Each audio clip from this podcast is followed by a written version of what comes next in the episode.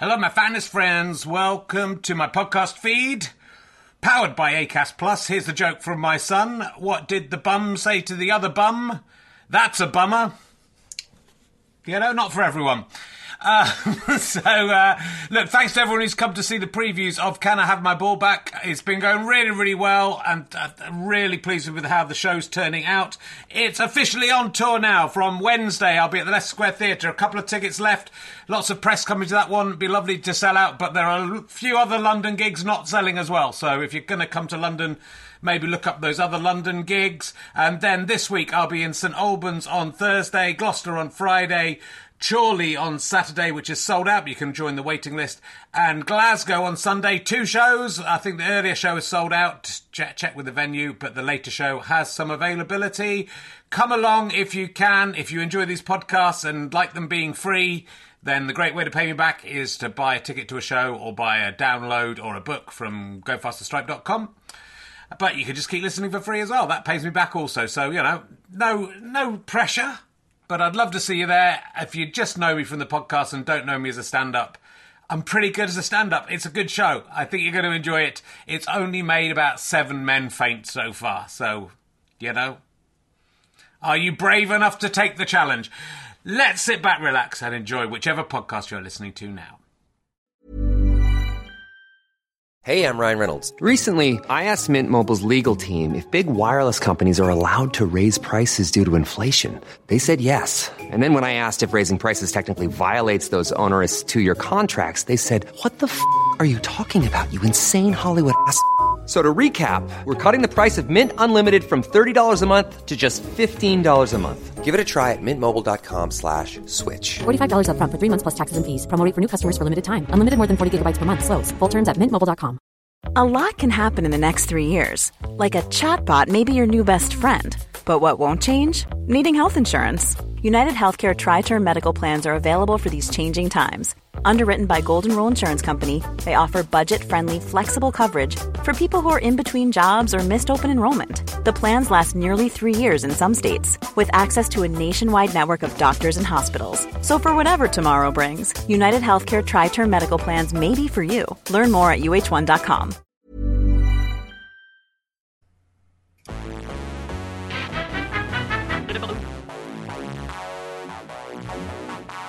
Ladies and gentlemen, welcome to the Leicester Square Theatre. Here's a man who can make stars open up even better than Piers Morgan. It's Richard Herring. Thank you very much. Hello, Leicester Square Theatre. Hello, welcome to Richard Herring's Leicester Square Theatre podcast. That's what the squares call it, or as all the cool kids are calling it, Rahellestapa.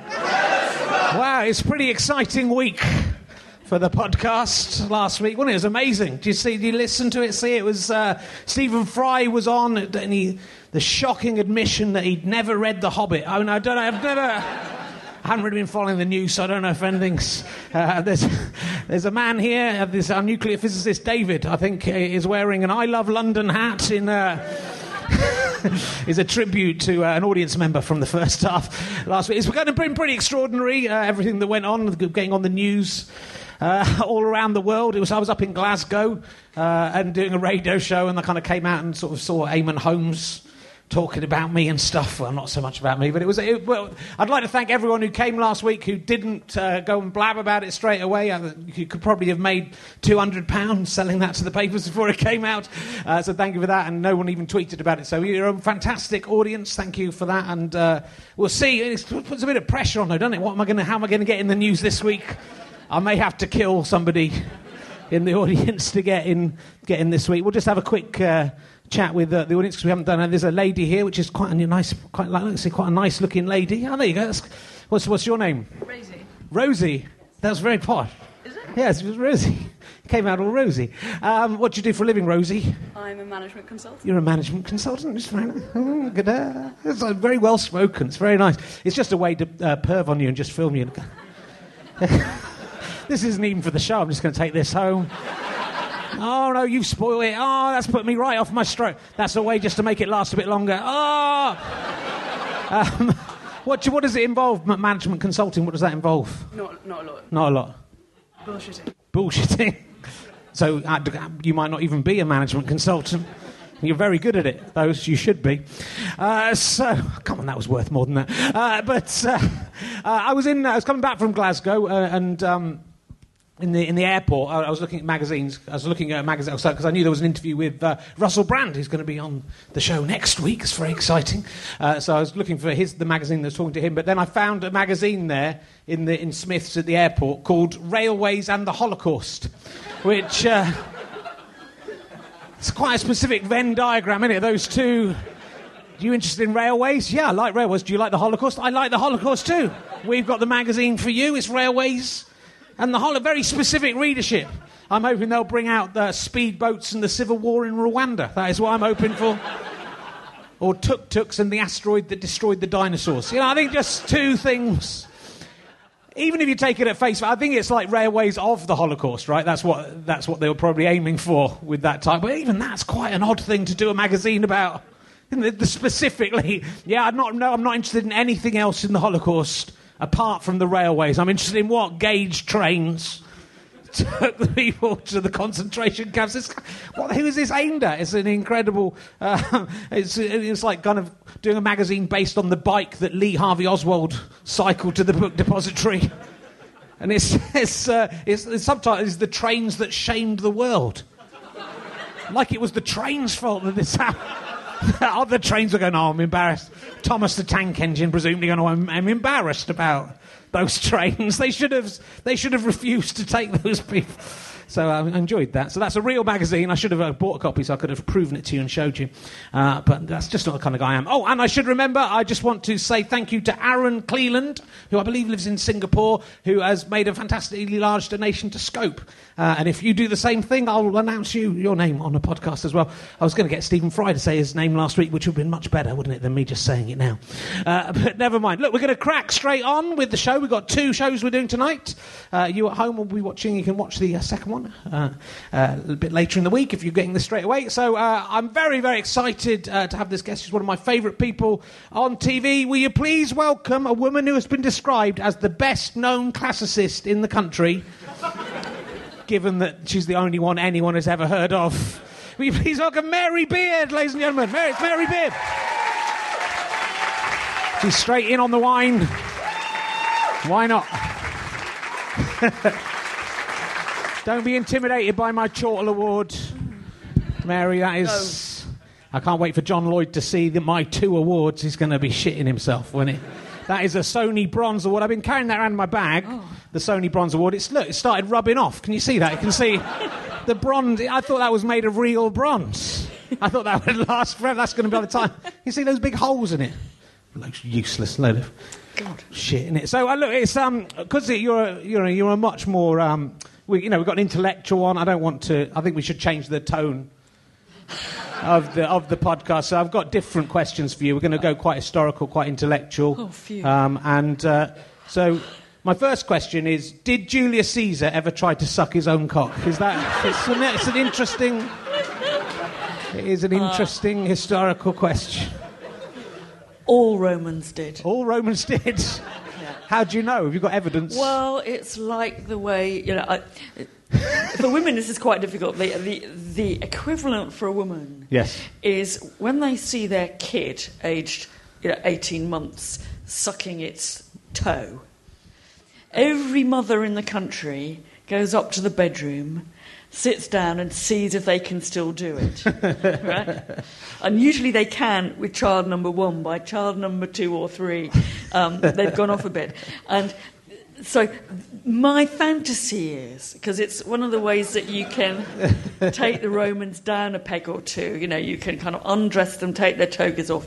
Is that, of course, every Roman tried to suck their own cock. They're always talking about Yeah. cock sucking all over the place. So I expect they did. Do you think that's why Julius Caesar said "et tu, brute"? That's why he was going? Oh, "et tu, brute." yeah, I thought it was just me, but everyone's. You maybe you know they discovered Julius Caesar's skeleton, you know, all bent round and stuff. Because Richard III's was a bit, wasn't it? I think Richard III might have been having a crack at it, and that Mr. just Herring. just as he was going. I am going to be a pedant Yes. at this point and say Julius Caesar never said et tu brute. Ah, Uh, shall I tell you what he said? Yeah, do tell me. I know Natalie Haynes goes on about this all the time, but I can never Yeah, she remember. what does. Yeah, go on. What- she, but she learnt it from me. she did. Literally. Uh, he says, Kai Su Teknon, which is Greek for you too, my child. Oh. And it was always thought to be a very clever dying joke because rumours had it that Brutus was the illegitimate son ah. of Julius Caesar.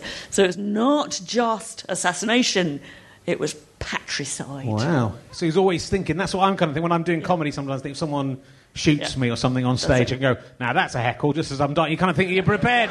Yeah. You're sort of prepared. Caesar was prepared. He had a. Like, why was he speaking Greek if he was Roman? What was wrong with him? Uh, he was showing off, I think. Lucky someone understood and could write it down. It's always speaking Roman. That is my advice uh, to you. So um, I, I've been to see the uh, Pompeii exhibition at the uh, British Museum, which is fantastic. Brilliant. It's about Herculaneum and life and death in Herculaneum and Pompeii, which you are a part. You are, you have. You're on the audio guide. I'm on the audio guide talking about cocksucking. You are, yeah. That's what, that's what I thought you were a perfect guest to get in. Now, I think there's quite a few remarkable things uh, at the uh, on the exhibitions, but my favourite uh, one uh, that I enjoyed the most was um, the picture of the one. Well, it's a sculpture of Pan uh, having sex with a goat. Uh, that's just there. If you can see it, this was discovered in a garden, I think, in Pompeii or Herculaneum. The garden remember. outside Herculaneum, and it's it alone is worth going to the. Yeah, that's right. Get you can it. see, Get it. You can see his actual cock right. going into the Yes. goat there. Yes, you can. And That's the goat. It's Pan, who is half goat, so it's not as dirty as you think. No, it's it's, It's sort it's half goat shagging full goat. Yeah, It's and it's quite. it. I think it's quite tender that he's sort of holding on to the goat's beard as he's doing it, and that could. I mean, that could be tender. It could. It's hard to tell because it's not moving. You know, he could be tugging it hard. That is rude. If you're going to have sex with a goat, be tender. That is my advice. But what I enjoyed about this particularly was uh, I, I was looking. We were looking. My, my wife and I were looking around this fantastic exhibition at the same time as a school party were going around, and these these like basically ten year old boys. One of them saw this and then. Just he couldn't believe what he had just seen, no. and like he thought he hadn't seen it, and then he called over his friend, who then walked over and was so terrified by what he knew. He knew what he was doing was wrong, and he kind of was almost backing away as he was because he was, Yeah, no, and all his friends were laughing at it. It was amazing. It's the best advert for classics that there's been in this country. What's what's for going on with that? with year. Pan having sex with a goat in someone's garden? Well, um, the British Museum clearly think there is a bit wrong because they have a little health warning. Did you notice the health warning which said I could only see the cock going into the, the, the Well, goat's cloaca. uh, had you, had you looked more carefully, you would have seen that there was a notice outside saying some people might find this a little upsetting, you know, um, and uh, uh, you know, adults only and that kind of thing, which Yeah. draws every kid to it. You know, absolutely like um, you know, magnet. Um, I think it's difficult because I think part of me wants to say, look, um, this jolly well is upsetting, isn't it? If anybody can go into a exhibition and look at a sculpture of Pan shagging a goat and say, oh, that was, you know, it was all right, wasn't it? You know, nothing, nothing special there. You know, they're kidding themselves. Yeah. Honestly, they're kidding themselves. But then you look at it again and you think, um, this was a really good ancient joke, wasn't it? You know, somebody, the sculptor, has sat down and said, right, how do we imagine? We know that Pan, the, point, the important thing about Pan in the ancient world is he'll shag anything. You know, mm-hmm. he'll shag slaves or trees or goats or anything. So is- Trees? trees, yes. Okay. If, if all living creatures are lacking, he'll do trees, anything. That's what you know about Pan. You know, he is utterly voracious. So then you say, if you're this rather classy sculptor, and it is rather nice, you know, it's very elegantly done, and you can still see the bits of paint on his beard, you know, it's holding. you say, so how do we think Pan would have shagged a goat, right? And of course, we all know that, sh- you know, that goat shagging only happens from behind, you know. But what this guy has done is shown Pan shagging the goat in a missionary position. Mm. And so it's not just he's holding onto the beer, but the kind of little hooves are sort of, you know, against the, you know, the front hooves against the shoulders. And the, and the little goat has got this great beatific smile on her face. And you think, this is this is something really this is more extraordinary than what you think it is. This is consensual bestiality in the missionary position done you know actually because somebody you know these romans were clever enough to know what they were doing on this you know and this is actually it's found in the garden of a great roman villa owned, as we know, by an Epicurean philosopher, because we found hundreds and hundreds of papyrus rolls of Epicurean philosophy. Now, Epicurean philosophy had one central question to it, which is what is pleasure? Right? Now, at some point, there's a, you know, there's a really big joke here, isn't there? Because in the garden of the house of the man who's really thinking about what pleasure is, we've sort of now defined pleasure as shagging a goat in the missionary position um, with smiles, smiles all yeah. round. You know. Are most archaeologists kind of getting into it in the hope of finding some ancient pornography that they can? Is that is that the one? Go, yeah, we found another one. He's doing a goat someone must have posed for this. It's kind of like so. Well, they really, they really thought it through. No, go- no goats were killed in the making of this sculpture. I'm not sure about that. well, it's very well worth going uh, having a look if, if you uh, if you want to see that. I've got um, last week. Uh, I, sp- I, spoke to Stephen Fry and. Um, uh, I, I, had questions from uh, Ben Evans, the, the son of uh, Chris Evans. Not that one. Uh, no, not the one from the Avengers. Uh, the guy who directs uh, and works for Go Faster Stripe and owns Go Faster Stripe. Uh, I should point out that Ben Evans, uh, he did ask the question, uh, got the amazing response from Stephen Fry, though his whole class had put these questions together. He wanted to make it clear. now he's in the new, he got in the paper, in the South Wales local paper. you know, it's pointless, no one can read it, but it's, it's kind of good. so uh, so uh, he's, he's asked him, him and his classmates have asked some questions. Uh, Sadie Evans uh, asked, I'm guessing some kind of relation. Uh, to Ben Evans, uh, what is it? Might not be. It's Wales, isn't it? so there we go. what is what is I hate you in Latin? I want to say it to my brother. that is the question for you. Phew. I can answer that one. Yeah. Usually, when people say, What is something in Latin, you think, Oh, God, I can't remember the word. This is simple. Yeah. It is Te Odi. Te Odi. That sounds quite good. It's like like Toady from Toady. Neighbours. Te Odi. That's, was they just that was that just it was a clever joke in Neighbours. They just hated. He was a hateful guy, wasn't he? Rebecca. What was his name? Jarrod Rebecchi. Fucking hell! How did I remember that? Uh, to- so, Toady, I hope, I hope, Toadfish, Jarrod Rebecchi. Hope that goes round South Wales and gets into the paper. Toady. So yeah, there you go. So that hasn't that hasn't seemed to got us in the papers this time. I don't. I'm guessing. We'll see. Uh, there are a couple more questions. Oh, no. I'll ask Ben. I'll ask Ben Evans one. Um, what do you think is the most innovative thing the Romans came up with or did after the the thing with the, the goat? pan on the goat. Well, you can also see this in the British Museum, actually. Oh, yeah. It's a, a, bit more of a plug for the British Museum. You don't get any of the money from the British Museum, do you? Do, you get, do they let you keep some? I'd like to go. They should like once a year. They should let everyone go around and take one thing home with them. That's what. If you're a member, you can have one thing. When I was on Desert Island Discs, and I, uh, they asked what your you know luxury was going to be, yeah. I chose the Elgin marbles. but no, if you really want real, intriguing and pointless innovation then I think it has to go, the prize has to go to the, the dormouse fattener, right? Oh, yes. Yeah, now, in the British Museum, there's this great object, great sort of pot about, well, a couple of foot high.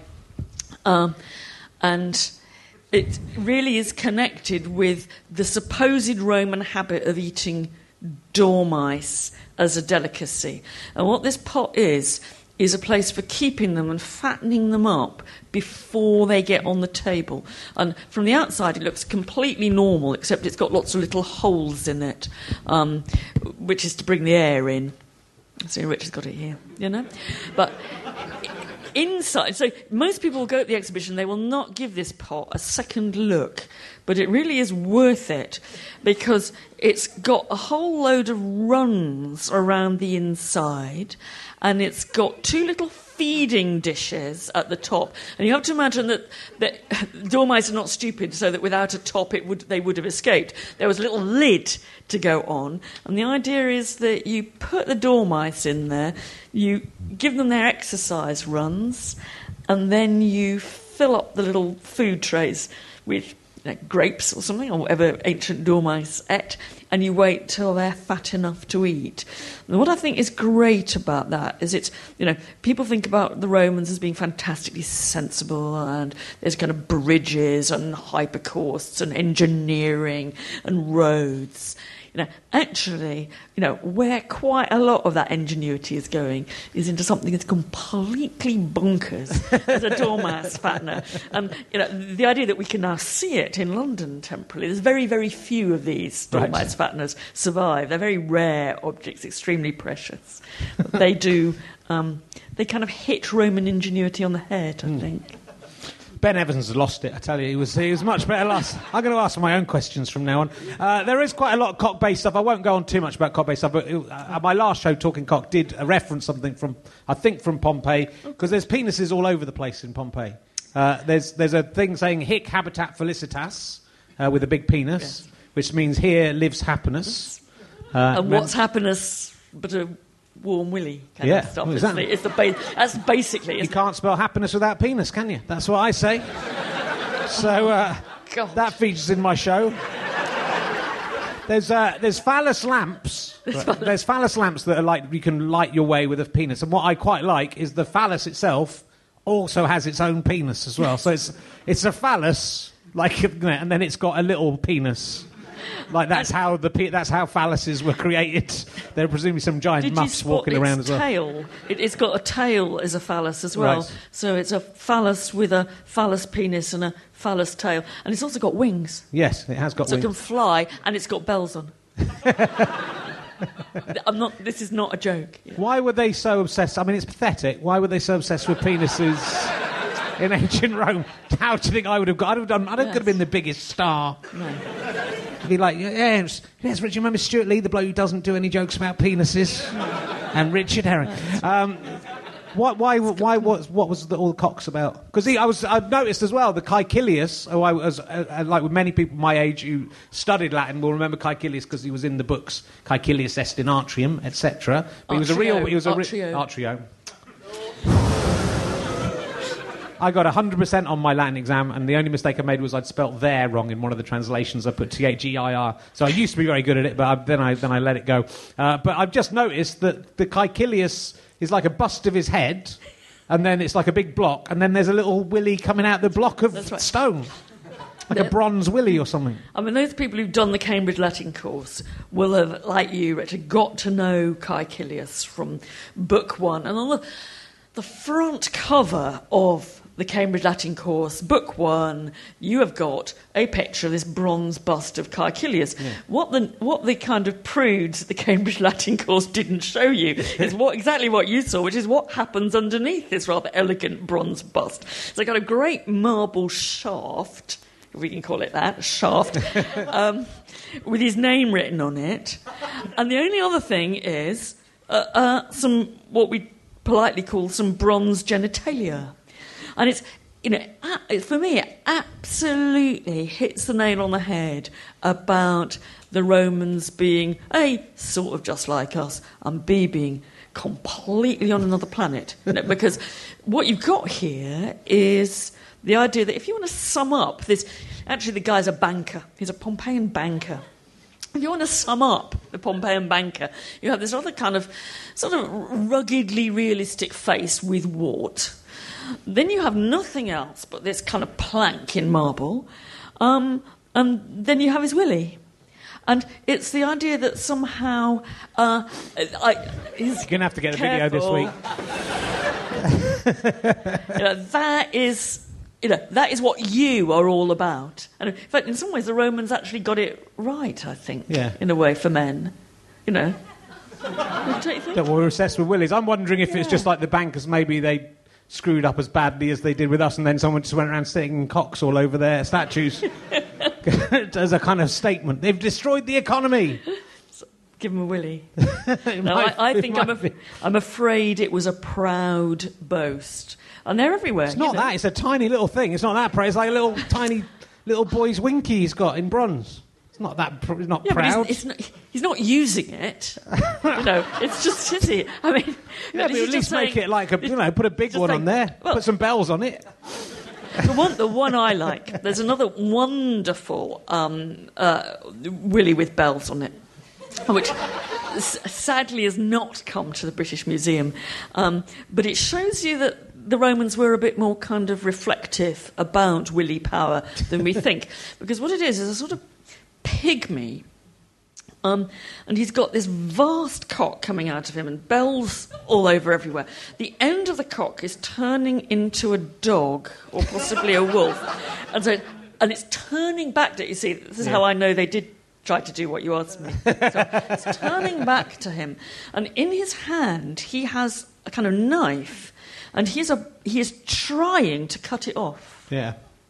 Now, you know, people say, you know, look, you know, Willis with bells on is one thing. The idea of a kind of slightly hunchbacked pygmy trying to amputate his own willy, which is in the process of turning into an animal, Yeah. is, is a stage further. It's like a werecock. So they- That's a good idea. That's a great idea. And We've all worried about that, right, eh? We're going to, from now on, you're going to wake up and you didn't think you would come to this podcast with Mary Beard and now be scared of your own penis consuming you, did you? You will be now. Look, he's worried about it. Look. Look how worried he is. Ryan Reynolds here from Mint Mobile. With the price of just about everything going up during inflation, we thought we'd bring our prices down. So to help us, we brought in a reverse auctioneer, which is apparently a thing. Mint Mobile unlimited premium wireless. Ready to get 30, 30, bit to get 30, bit to get 20, 20, 20, bit to get 20, 20, bit to get 15, 15, 15, 15 just 15 bucks a month. So, Give it a try at mintmobile.com slash switch. $45 upfront for three months plus taxes and fees. Promo for new customers for limited time. Unlimited more than 40 gigabytes per month. Slows. Full terms at mintmobile.com.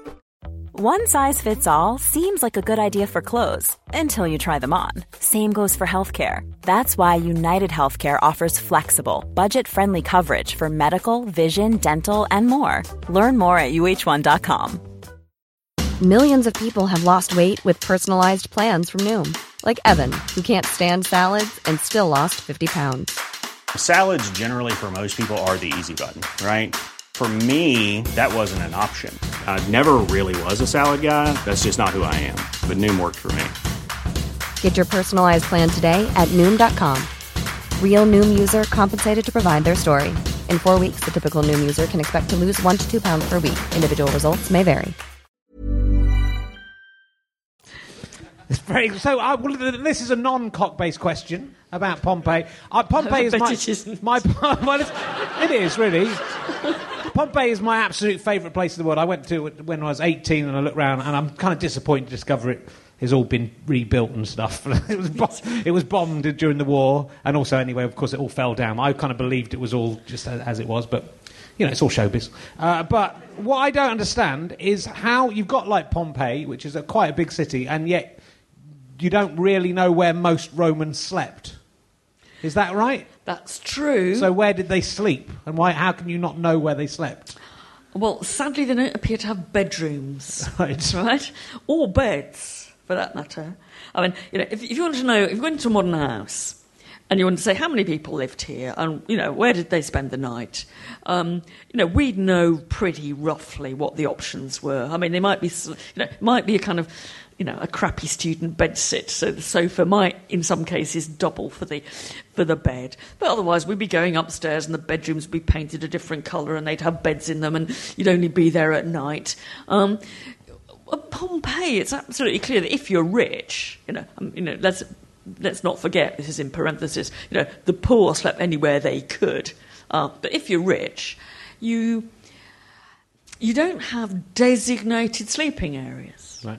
You know, so you have what's called a cubiculum, you know, a cubicle, but that's got a sofa in it. It's got a sofa bed, and it's where you do rather secret business. It's where you might entertain your illicit lover in the afternoon. It's where you might sleep in the evening. Uh, it's where you might sign your will. It's a kind of private-ish sort of space. Now, you go to the Pompeian furniture store. Um, which there is one in, in fact, it's at Herculaneum, a great store of of furniture, carbonised wooden furniture. There is one wooden cradle that is in the British Museum exhibition, um, but otherwise there are things that you can lie down on, but you don't know if they're sort of beds. There's no double beds. Um, and there are things that look like sofas, there are things that look like you might recline to eat on them. Um, and there are things where you might have slept. But we, you know, part of the point is, of course, we don't really know, and this is even worse, I guess. Mostly, we don't know what happened upstairs in a Pompeian house. Mm-hmm. Now, it is. It doesn't seem to be very likely that there were loads of bedrooms upstairs. It doesn't seem to be very likely. But you know, these houses, as you say, were they were destroyed by a volcano. They were bombed by the British in 1943 to smithereens. Um, over 60, probably 90 different hits on Pompeii because we thought the Germans were hiding out there. Also, the ghosts of the ancient Italians might come up and join in the war effort. So that's right. They want to get rid of them entirely. Destroy them that's all. right. And so, you know, when people go into these houses and you still hear them say, "God, isn't that amazing? Even the ceilings still survive." You know, have to say. Sorry, sunshine. Um, that was a Kircher 1950. Um, we can see there were upper floors because there's stairs going up, and they presumably went up to something. But whether that's where a lot of the slaves slept in mm. the attic, who knows? So, you know, I think one of the one of the big questions. If I was if I was advising someone on a new doctoral dissertation subject, you know, where did the Romans sleep? Would be quite a good one. Good. So you don't know the answer. No. That's the only reason I got you on because I couldn't work that out and couldn't find out. Um, this is quite a disturbing thing. This is about Pompeii. Then we'll move on from Pompeii after this. Uh, and this is about penises, but this is about a modern day penis. I said you'd be coming back. Uh, but this is one of the most disturbing things that I found uh, on the Talking Cock uh, questionnaire. that there was a man, I said, Where have you put your penis for fun? Uh, it was one of the questions on the Talking Cock questionnaire. And there was a man who obviously got off on displaying his penis in uh, various, like in, the, in churches and big cathedrals and works of art. And then the last one, he said, he put his penis in the car in the uh, in the plaster cast hand of one of the victims of do you think? Do you think that's disrespectful? Because. Because I should explain that they, uh, they, they know they've got all these. There were gaps in the ash basically when they came to excavate, and if you fill them with plaster, you find out what was there. And some of them are loads of bread and animals, and some of them are people going, "Ah, no, I'm being hit by a volcano." Uh, so yeah, that's quite a good shape to put your to get your but it isn't actually their hand. Their hand's disintegrated. It's just the space where their hand once was. I found that quite disturbing. What do you think? That he had to move on because he was in an area he shouldn't have been in. well, you know, literally. Uh, and uh, I, does that make you look at those those? Because uh, that's an actual like person, the place where a person died. I think that's not right, is it? Has he written about it apart from on your question? Well, I don't know. I mean, he's out there somewhere because uh, um, you know it's, it's, very interesting, and a, but there's a long, long history to this. You know, um, uh, particularly the ancients, Romans, Greeks. They, uh, of course, they didn't know about doing it with plaster casts of dead bodies. Yeah. But um, they knew damn well that people got off on sculptures which right. is almost the same. Yeah. Wonderful, wonderful stories about the most famous sculptor of Aphrodite uh, the whole world ever seen. Goddess of love on the island of, no, it's not an island, on the, in the town of Knidos uh, in what's now modern Turkey. Absolutely fantastic, famous sculpture of Aphrodite.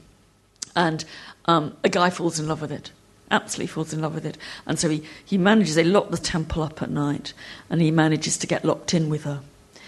Uh, and the guards go away. Um, and uh, so he does what he always wanted to do he takes her from behind.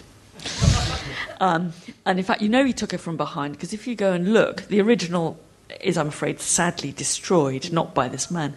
Um, then we have lots of copies of it. And what Ancient said is that if you go and look, you could see the little stain on the marble where he'd left the trace of having his wicked way with her. But And the kind of boring tool he presumably had to use to create. he got his comeuppance Oh, did. because he went completely bonkers Ah. once he'd done it, and he went and threw himself off a cliff. But Imagine what happened to the bloke who But- did that to the pan having sex with the goat. uh, oh, hundreds of years later, Romans were going as tourists to the Temple of Aphrodite on Cnidus, uh, going to look for that stain where the guy had, had, had, had done his business. Wow. So, you know, uh, so your guy who wants to Yeah. put his cock in the hands of casts, Yeah. you know. That's a- still worse, I think. There's I a- think no, there's a long At least the statue was never actually a human being. It's just a representation. Well, she was a goddess, for God's sake. well, if you had to have sex with a Roman god, which one would you have sex? with? It's classy, isn't it? It's a lot classier. Well, I think it would all have been pretty brutal. you know, I don't. I mean, I think you know part of the joke about putting Pan in the missionary position is that you know no ro- no bona fide Roman god you know did anything as wimpish as the missionary position. I think it was you know they were always disguised as bulls and you know um, or showers of rain and gold. I mean showers of gold and um, and taking innocent young ladies. So well, I don't know. I think I'd take Pan because at least you'd know where you were with him. I mean, you know, you know, what you see is what you get. That's it. You know, Jupiter. Well, you wouldn't know if the, you know, if the bull that you were kind of charmingly stroking in the nearby field was suddenly going to whisk you away to his love nest. So you know, it's all a bit deceptive. No, I think you know, Pan is straight up and down sex. Good. and you might get goat involved. Right, we'll move on. We'll move on to. Uh, well, actually, you met the Queen this week. I did, I did meet the Queen. How, did- how did that go Well, um, it was very moving. and, for her? I don't know. Uh, how could you tell? I don't know. Um, but it was it was very funny for me because I'm a. Um, you know, I'm a, a, a basic Republican, you know, basic Republican. And I went to the opening of the BBC new HQ, which looks absolutely gorgeous from the outside, absolutely gorgeous. And I thought, oh, God, I'm, you know, I got an invite. I'm marking a hell of a lot of exams this week. I'm so, you know, I'm so knackered. Uh, You know, why don't I go, right? Um, so I turn up at the BBC HQ with my little invite. Um, I hadn't thought a minute about it really, apart from that I was going to go, and there'd no doubt be, you know, a bit of a nice piss up, and, and you know, it, it would be fun, you know, be different. Um, and I knew that something different was going to happen when, as soon as I walked into the BBC door, uh, a very nice girl came up and said, Ah, Mary, come to the green room. And I thought, why do I need to go to the green room? And then she said, You do know, don't you, that you're, you're in the line-up to meet the Queen? And I thought, no, but I thought I better say yes because it would look a bit silly to say no. Um, and, I, and then I thought, God, I'm glad I didn't know because otherwise I'd have spent ages deciding what shoes to put on, and you know I'd have washed my hair and done a lot of the other things that you know even Republicans do when they meet the Queen because they suddenly get a kind of touch of nervousness. Uh, and it was great. You know, uh, we were in a, a really motley crew lineup, which included me, Bruce Forsyth. David Dimbleby, Jenny Agutter, Oh, nice Claudia Winkleman, and um, Tess Daly. So it was the Strictly team, and there was the kind of. It was meant to represent um, the different faces of BBC telly. The three different faces dancing.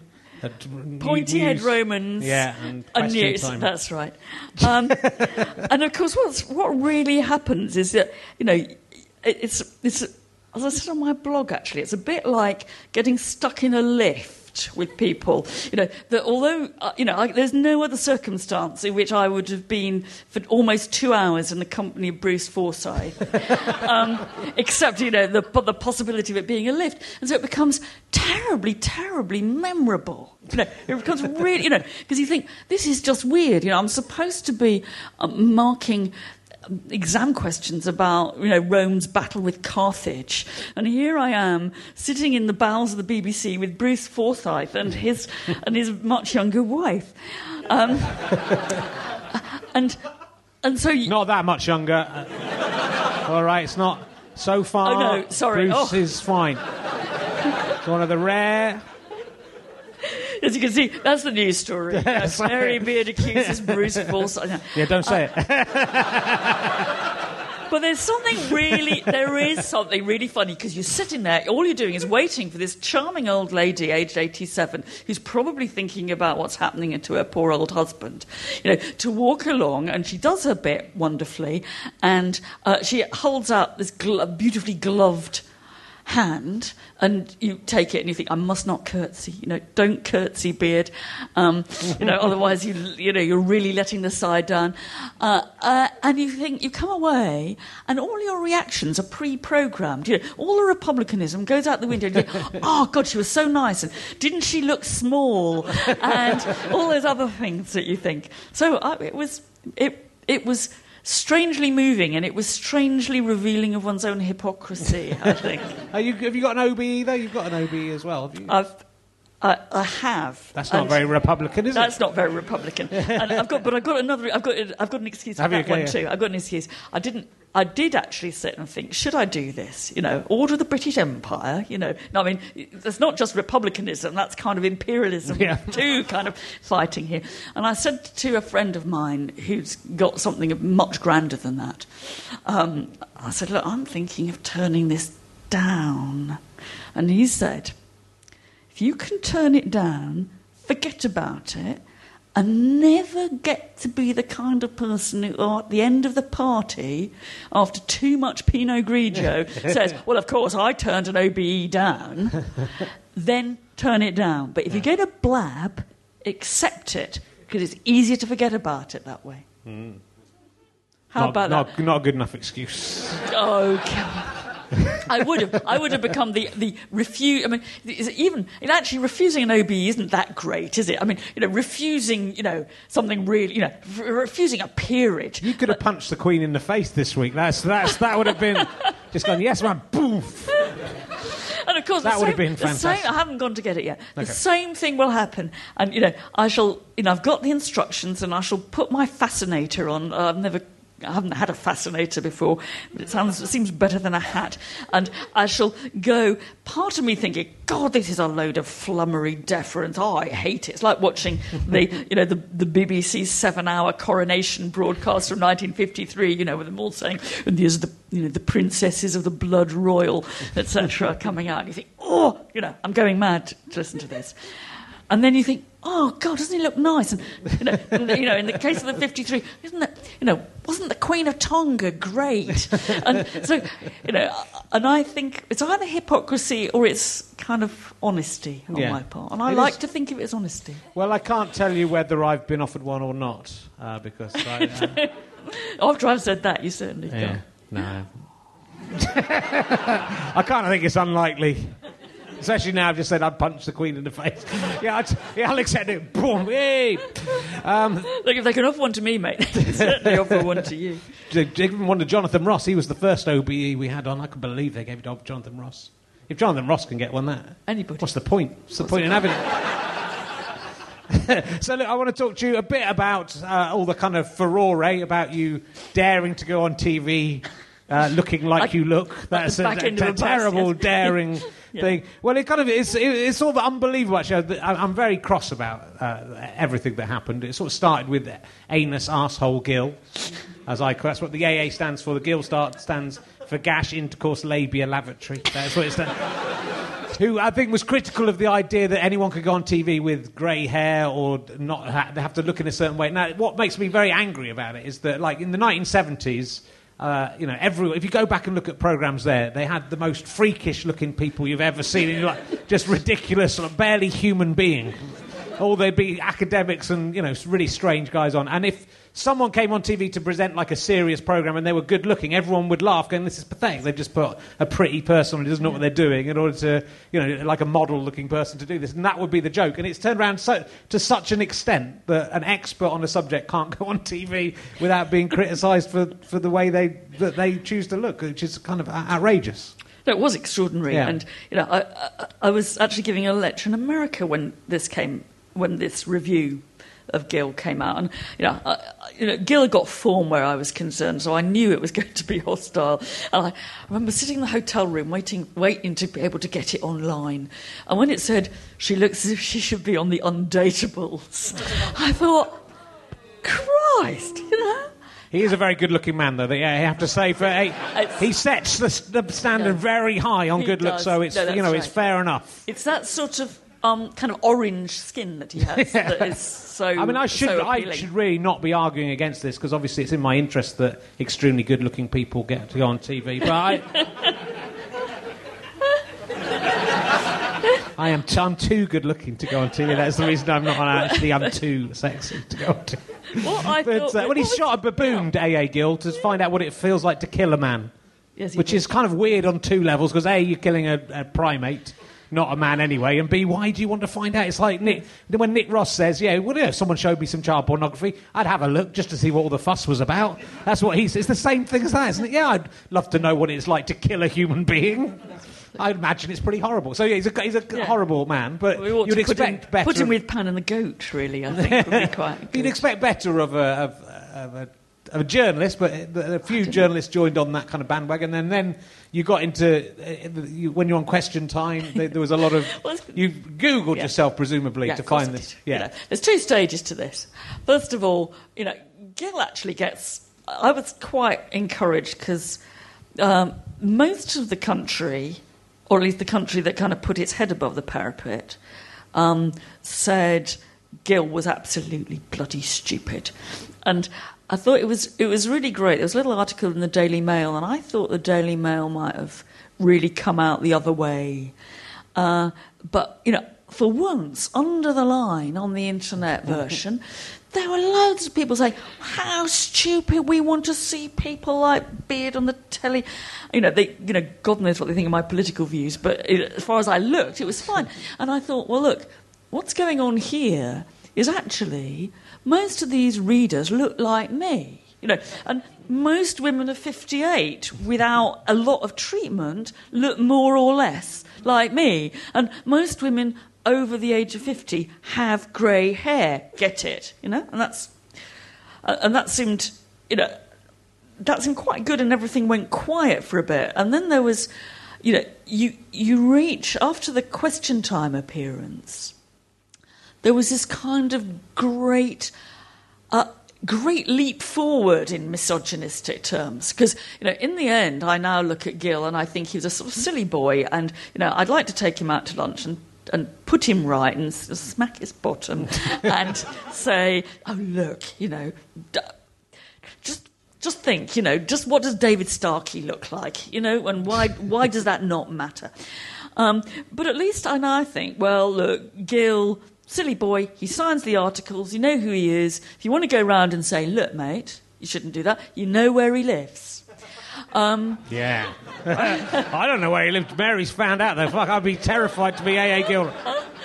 when you get to mad internet trolling, Yeah.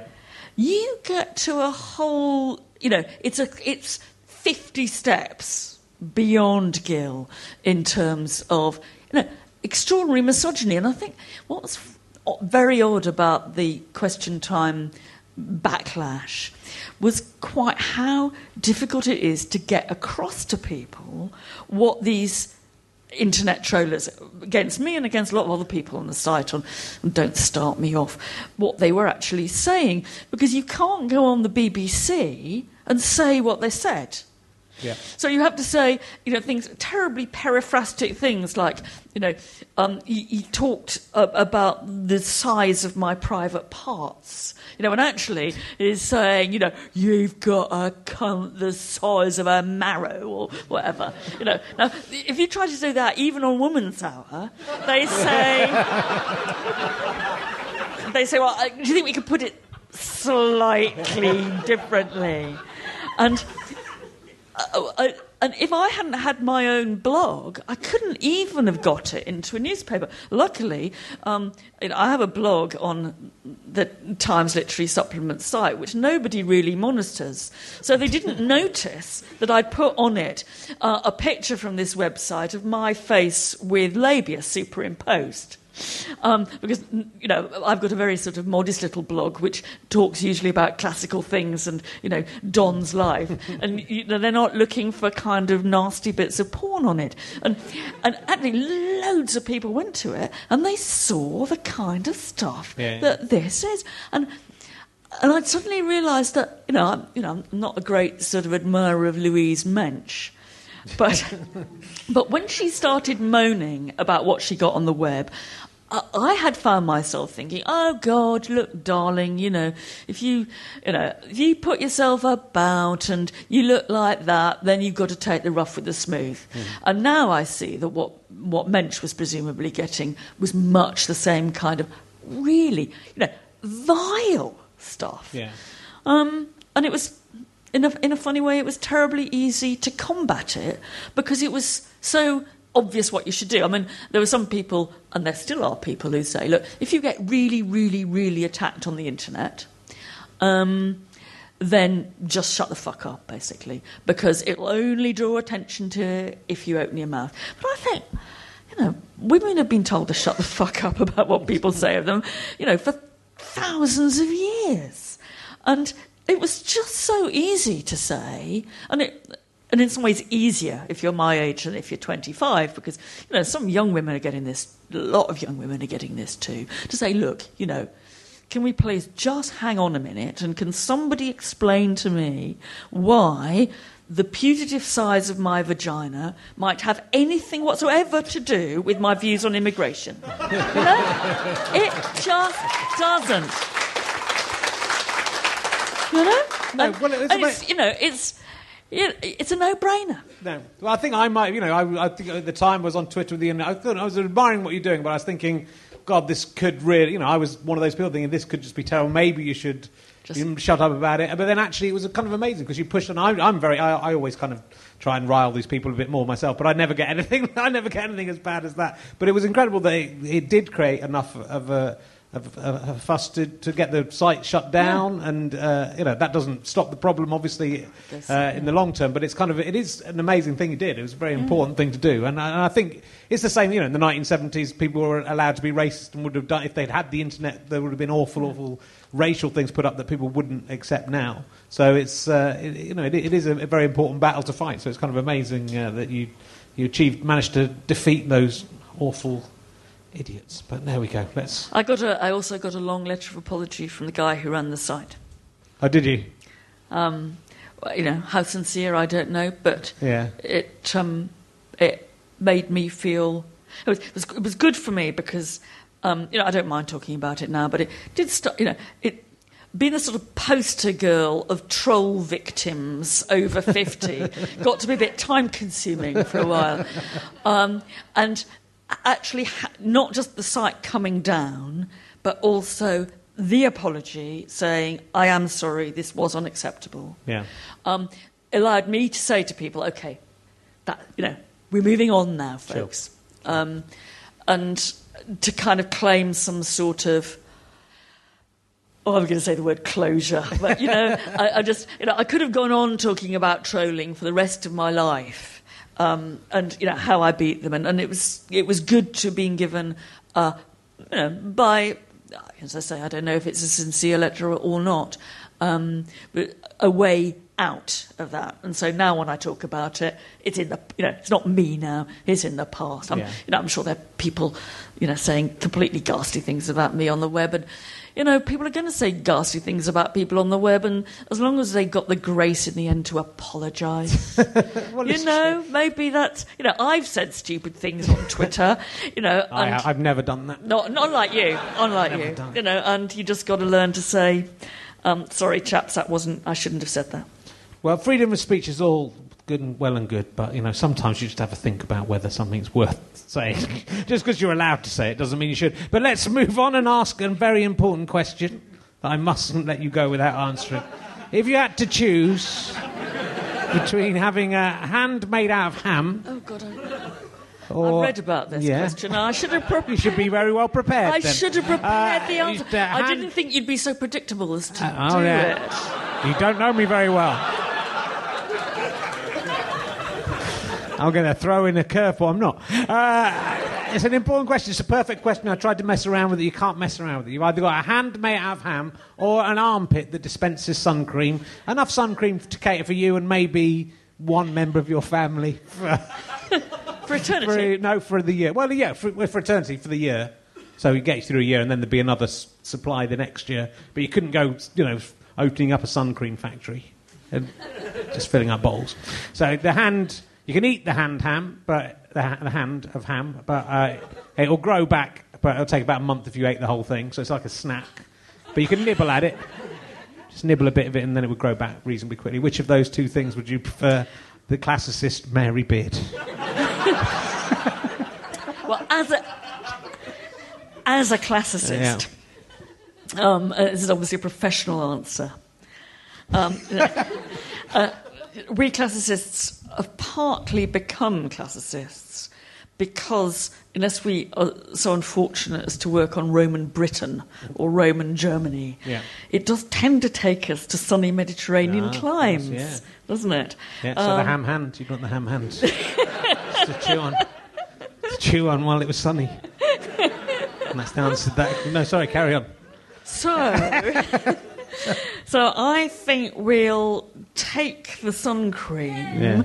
uh, as uh, it's also it's two things. It's it, for me it signals work. You know, it signals tramping around the Yeah. ruins of Pompeii, getting a bit hot. You know, and you know, then looking at yourself in the mirror and thinking, God, I wish I'd had a bit of sunscreen. It would have been a bit better.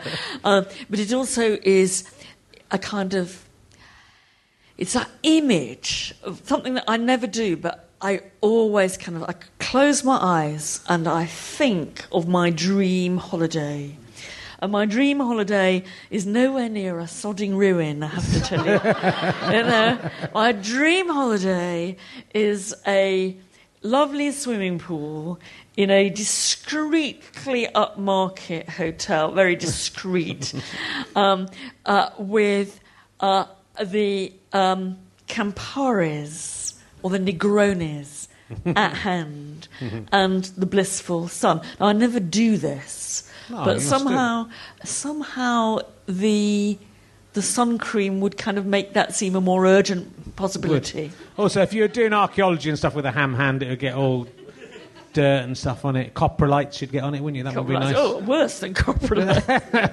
Coprolites. So there aren't like a- archaeologists who just, Study ancient shit. yeah, just Yes, they study it. coprolite analysts. Yes. In fact, one of them, the biggest advances recently in the study of Herculaneum has been the intimate analysis of the contents of a Herculaneum sewer.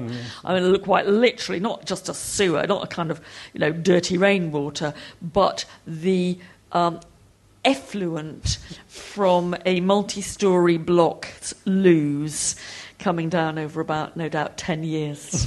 from which, let me tell you, we can 100% certainly say that although everybody always says that the Romans wiped their bums with sponges on sticks, uh, in the sewer there is no sign of a sponge. Um, there is lots and lots of rag bits. So we, I think we have to assume that the Romans sometimes used sponges on sticks, but maybe also they just used kept rags. maybe they just kept it by the to- just rinsed it out in the in the, in the bowl. and then just reused But, oh, it. but some bit of sponge would have gone down the loo, wouldn't it? Especially natural sponge, for God's sake. And there's another important emergence question. I think you might, Oh, because you, you know, because you are hanging around in spooky places a lot. With the, Oh. with, have you ever seen a ghost when you've been, in, well, anywhere, but I, you know, in Have you? Pompeii? No, because they don't exist. But have you? Have you? And that's not the question, is it? It's have you ever seen one? That's the question. I asked my son what to say to that question, and I've just given the answer. Have you know?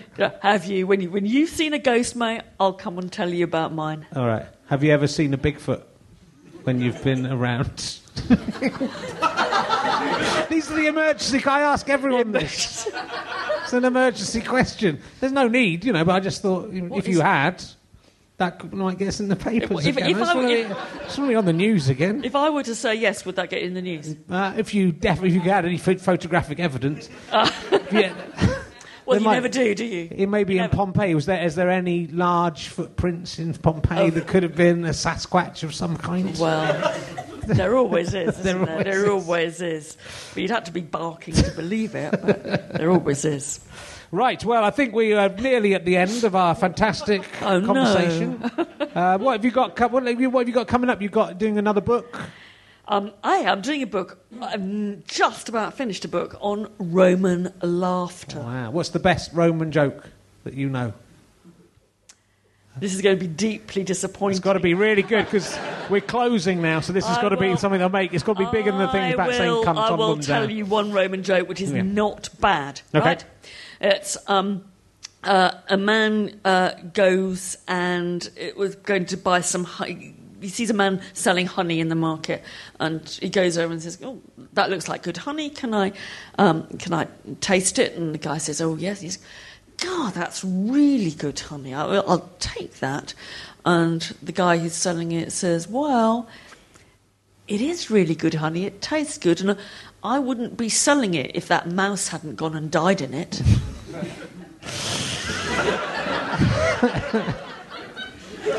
Tough crowd. That would have killed Thank in ancient you. Rome. Ladies and gentlemen, please give it up for the fantastic Mary Beard.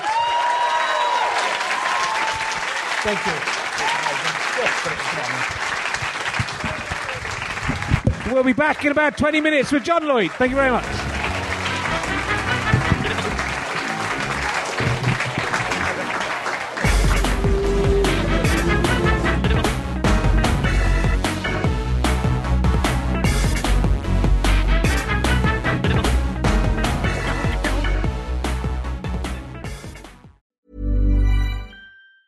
Even on a budget, quality is non-negotiable. That's why Quince is the place to score high-end essentials at 50 to 80% less than similar brands. Get your hands on buttery soft cashmere sweaters from just 60 bucks, Italian leather jackets, and so much more. And the best part about Quince, they exclusively partner with factories committed to safe, ethical, and responsible manufacturing. Elevate your style without the elevated price tag with Quince. Go to quince.com slash upgrade for free shipping and 365-day returns. Mom deserves the best, and there's no better place to shop for Mother's Day than Whole Foods Market. They're your destination for unbeatable savings, from premium gifts to show-stopping flowers and irresistible desserts. Start by saving 33% with Prime on all body care and candles. Then get a 15-stem bunch of tulips for just $9.99 each with Prime. Round out Mom's menu with festive rosé, irresistible berry chantilly cake, and more special treats. Come celebrate Mother's Day at Whole Foods Market. Imagine the softest sheets you've ever felt. Now imagine them getting even softer over time. That's what you'll feel with Boll and Branch's organic cotton sheets. In a recent customer survey, 96% replied that Bowl and Branch sheets get softer with every wash. Start getting your best night's sleep in these sheets that get softer and softer for years to come. Try their sheets with a 30-night guarantee. Plus, get 15% off your first order at bollandbranch.com. Code BUTTERY. Exclusions apply. See site for details. Thanks again for listening to the podcast. richardherring.com slash ballback slash tour or richardherring.com slash gigs for all of the information on the tour. GoFasterStripe.com for lots of downloads and books and lots of fun. Thanks for listening. Go and listen to another one. Tell your friends about the show. Tell your friends about the tour. I love you all. I'm out.